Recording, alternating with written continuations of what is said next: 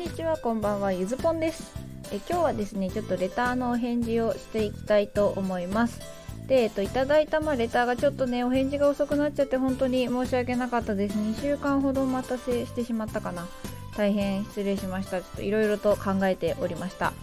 えーとまあ、レターは全部読みはしないんですけれども、ご相談内容というか、まあ、レターをいただいた内容としては、えーと、英語で話す力を身につけたいですと。で、どの程度かは分かりません。で、一人で海外旅行やボランティアに行きたいです。で、まあ、お子さんがいらっしゃるんですね。で、まあ、よん、ごねんぐらいしたらお子さんも手が離れそうなので、ちょっとそういうふうに一人でこう英語でコミュニケーションが取れるようになりたいっていう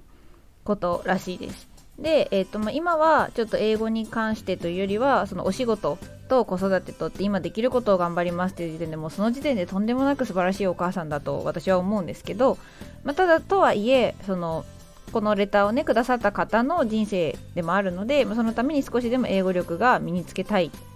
ということで、えーとちょっとお返事が遅くなっちゃった理由でもあるんですけども、なんかこれを伝えたかったのか、まあ、ご相談っておっしゃってるので、英語で話す力を身につけたいで、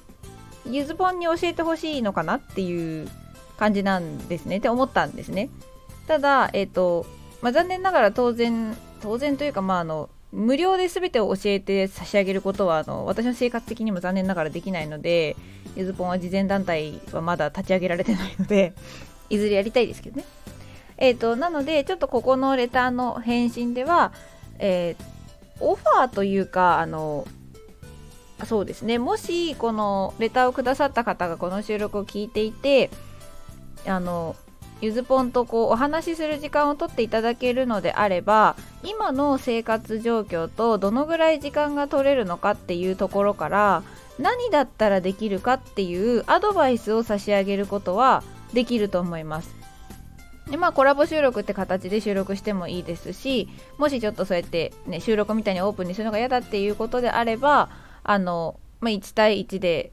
収録の形で録音をしないみたいな選択肢もあるっちゃあります。で、残念ながらゆずぽんが今このレターをいただいた段階でして差し上げられることっていうのは、えー、そこまでだと思っております。ちょっとね、なのでこのご相談とその英語で話す力を身につけたいっていうこの言葉だけでお返事できるのがこのぐらいになってしまうんですけど、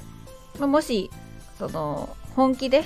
英語を話せるようになりたくて、今の生活の中に何か組み込めるものがないかっていうことであれば、ご相談には乗れますよ。その場合はまたご連絡いただければと思いますという話でした。なんで、まあその際はもしね、このレターくださった方、あのお連絡いただけるのであれば、ツイッターの ディーエム にしていただけると、あの誰だか分かってありがたいです。お名前はね書いてあるんですけども、あのそんなにこう特定できるお名前ってわけでもなかったので、えー、こんな形でご返答とさせていただきます。ちょっと遅くなっちゃって本当に申し訳ありませんでした。この収録を聞いてくださいますように。それではまた。